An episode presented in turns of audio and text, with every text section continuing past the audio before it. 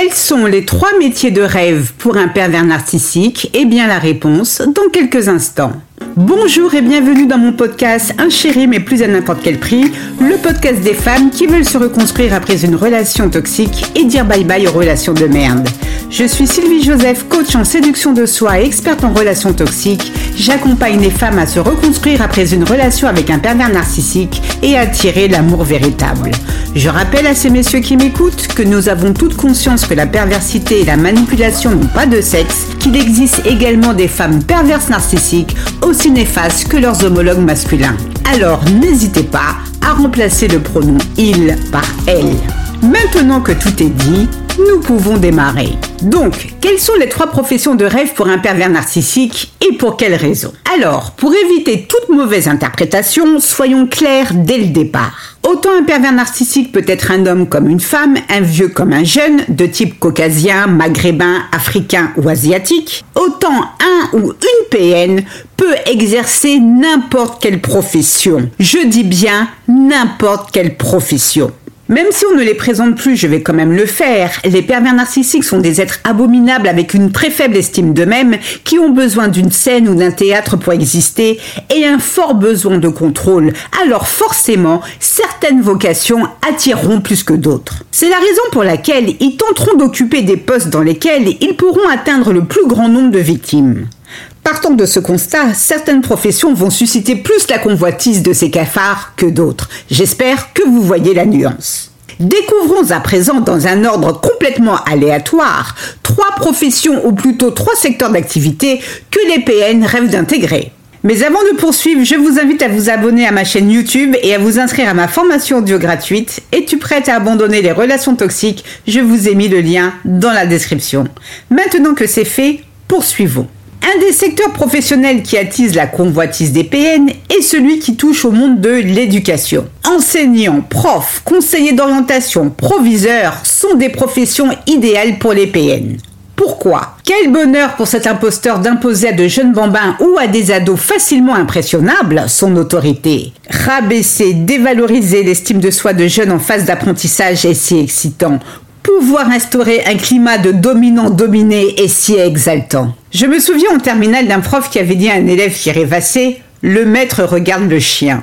Manque de peau pour le prof, si on peut appeler ça un prof, excusez-moi d'en douter. L'élève a répondu du tac au tac Non, je regrette, c'est le chien qui regarde le maître.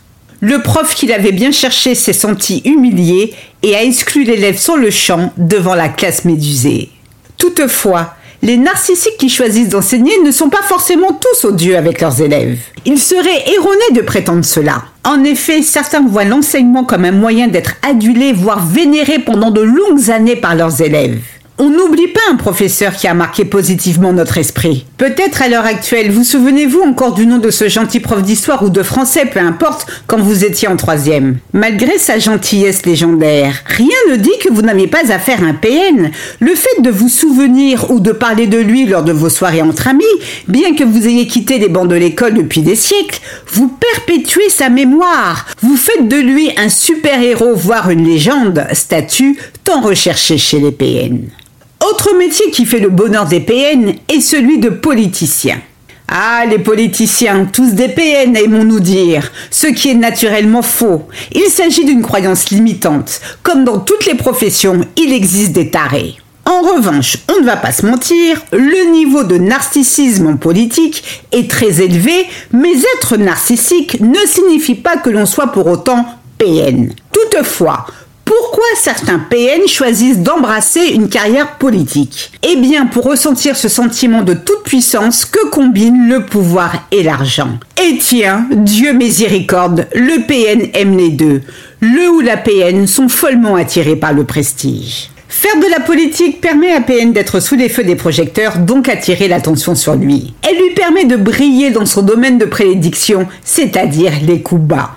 En politique, tous les coups sont permis, pas vu, pas pris. Aussi, la politique offre à notre PN politicien une jolie brochette de proie, prête à lui cirer les pompes ou à courber les chines pour obtenir telle ou telle promotion. Le manque d'estime de soi tragiquement faible du PN est alors comblé. Troisième métier de rêve pour un pervers narcissique est d'occuper un poste à responsabilité au sein d'une église.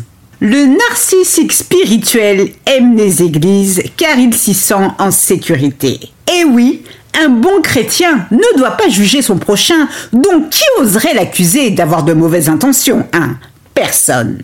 Au sein d'une communauté religieuse, le PN spirituel est gai comme un pinson, car paré de son masque, il obtient un accueil bienveillant de la paroisse, tout en sachant qu'il pourra secrètement mettre en place les stratagèmes de Satan en prêchant en parallèle la parole du Seigneur. Amen. Aussi, il bénéficie d'une pléiade de partisans du fait de son aisance orale et de sa connaissance parfaite des évangiles.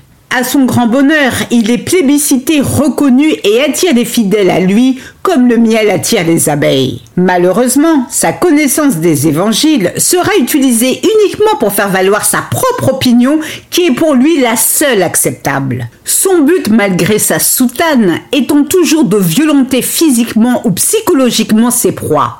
C'est ce qui s'appelle de l'abus spirituel. Si le narcissique spirituel est en couple et gifle par exemple sa compagne, et que celle-ci lui dit Mais pourquoi me frappes-tu? Jésus a dit Si quelqu'un te gifle sur la joue droite, tends-lui encore l'autre joue. Donc limite, vois-tu comme tu as de la chance que je ne t'en colle pas une deuxième entre nous les amis, ça m'étonnerait que Saint Matthieu ait écrit un jour ça sur son bout de parchemin. Mais force est de constater que le PN n'a pas froid aux yeux. Il aime jouer sur la crédulité de ses proies.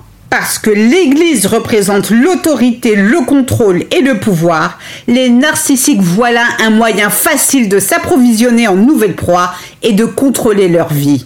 Dans une église, le narcissique spirituel est un prédateur qui porte un costume chrétien. C'est le loup déguisé en brebis qui a pour but de vampiriser un à un et sans prévenir les fervents serviteurs de Dieu. À la différence que le narcissique spirituel, lui, se place devant Dieu.